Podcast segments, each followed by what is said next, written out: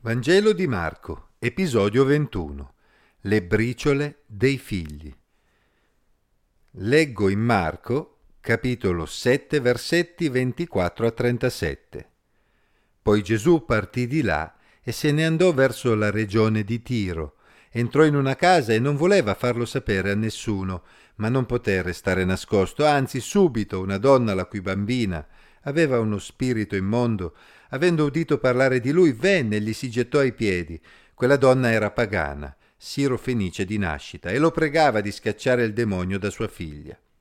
Gesù le disse Lascia che prima siano saziati i figli, perché non è bene prendere il pane dei figli per buttarlo ai cagnolini. Sì, signore, ella rispose, ma i cagnolini sotto la tavola mangiano le briciole dei figli. E Gesù le disse Per questa parola va, il demonio è uscito da tua figlia. La donna, tornata a casa sua, trovò la bambina coricata sul letto, il demonio era uscito da lei. Gesù partì di nuovo dalla regione di Tiro e passando per Sidone tornò verso il mare di Galilea attraversando il territorio della Decapoli. Condussero da lui un sordo che parlava a stento e lo pregarono che gli imponesse le mani. Egli lo condusse fuori dalla folla in disparte, gli mise le dita negli orecchi e con la saliva gli toccò la lingua e poi alzando gli occhi al cielo sospirò e gli disse E fatà, che vuol dire apriti. E gli si aprirono gli orecchi e subito gli si sciolse la lingua e parlava bene. Gesù ordinò loro di non parlarne a nessuno, ma più lo vietava loro e più lo divulgavano ed erano pieni di stupore e dicevano Egli ha fatto ogni cosa bene, i sordi li fa udire e i muti li fa parlare. Leggendo questo brano molti rimangono stupiti del modo duro in cui Gesù si rivolse alla donna sirofenicia. Per comprendere questo strano scambio di battute dobbiamo comprendere bene la situazione nel suo contesto. Gesù si trovava in quel momento nella regione di Tiro, in una città con una popolazione per lo più gentile, ovvero non giudaica ma Gesù si era recato lì per avere un momento di riposo insieme ai propri discepoli, non per cominciare ad operare miracoli e guarigioni in quella zona. Abbiamo infatti letto che era entrato in una casa e non voleva che si spargesse la voce della sua presenza. D'altra parte, in quel momento storico, Gesù aveva urgenza di predicare tra i giudei, non tra i gentili. Sarebbero poi stati i suoi discepoli giudei ad espandere la buona notizia nel resto del mondo, in una fase successiva.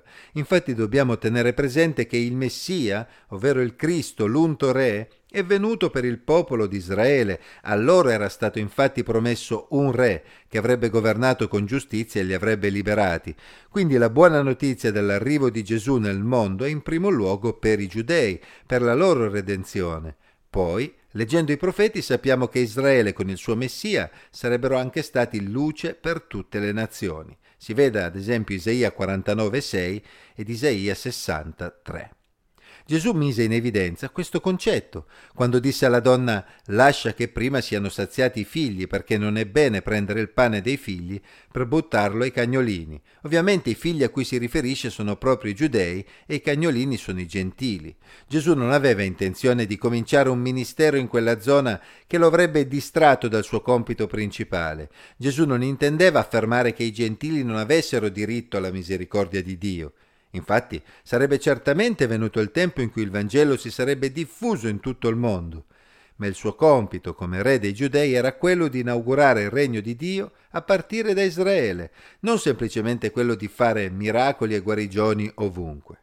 Tuttavia, Gesù non fu insensibile di fronte all'insistenza della donna, che diede una risposta saggia e mostrò di avere fiducia in lui. Ella si sarebbe accontentata anche delle briciole dei figli. Gesù quindi esaudì la richiesta della donna, guarendo sua figlia, e questo episodio dovette colpire i discepoli al punto che in seguito fu registrato nei Vangeli che stiamo leggendo. D'altra parte, dopo la morte e la risurrezione di Gesù, i discepoli si saranno ricordati di questo episodio come un prototipo della loro missione che a quel punto, come Gesù aveva ordinato loro, doveva davvero portare il Vangelo verso l'estremità del mondo. Dopo la breve sosta nella regione di Tiro, Gesù era pronto per riprendere il suo lavoro tra gli israeliti e, come già avevamo visto in precedenza, cercava di compiere le guarigioni in privato e ordinava loro di non parlarne a nessuno. Gesù non voleva pubblicità, infatti non dimentichiamo che i farisei lo tenevano d'occhio già da un po' di tempo e avevano già deliberato di farlo morire. Si legga Marco 3:6. Ma Gesù aveva ancora bisogno di tempo per portare avanti la sua missione, per predicare e completare anche la preparazione dei suoi discepoli.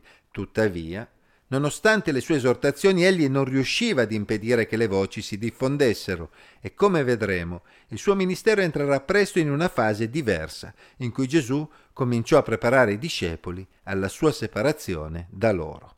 È significativo che nel ricordare quell'episodio l'Evangelista Marco citi la profezia di Isaia 35, 5-6, che parlando della venuta di Dio in mezzo al suo popolo per salvarlo dopo l'esilio, indica come segni proprio l'apertura degli occhi dei ciechi, l'apertura delle orecchie dei sordi e la lingua del muto che canta di gioia. In seguito i discepoli di Gesù prenderanno coscienza del fatto che Dio era stato davvero in mezzo a loro e che quei segni si erano realizzati in modo letterale, confermando che il regno di Dio era davvero giunto fino a loro. Spinti anche da questi episodi, dopo la risurrezione di Gesù, i discepoli troveranno il coraggio di predicare il Vangelo ai loro connazionali e poi si spingeranno verso l'estremità del mondo. Ringraziamo Dio perché fino a noi non sono arrivate solo le briciole dei figli, ma è giunto pane in abbondanza per la salvezza di ognuno di noi.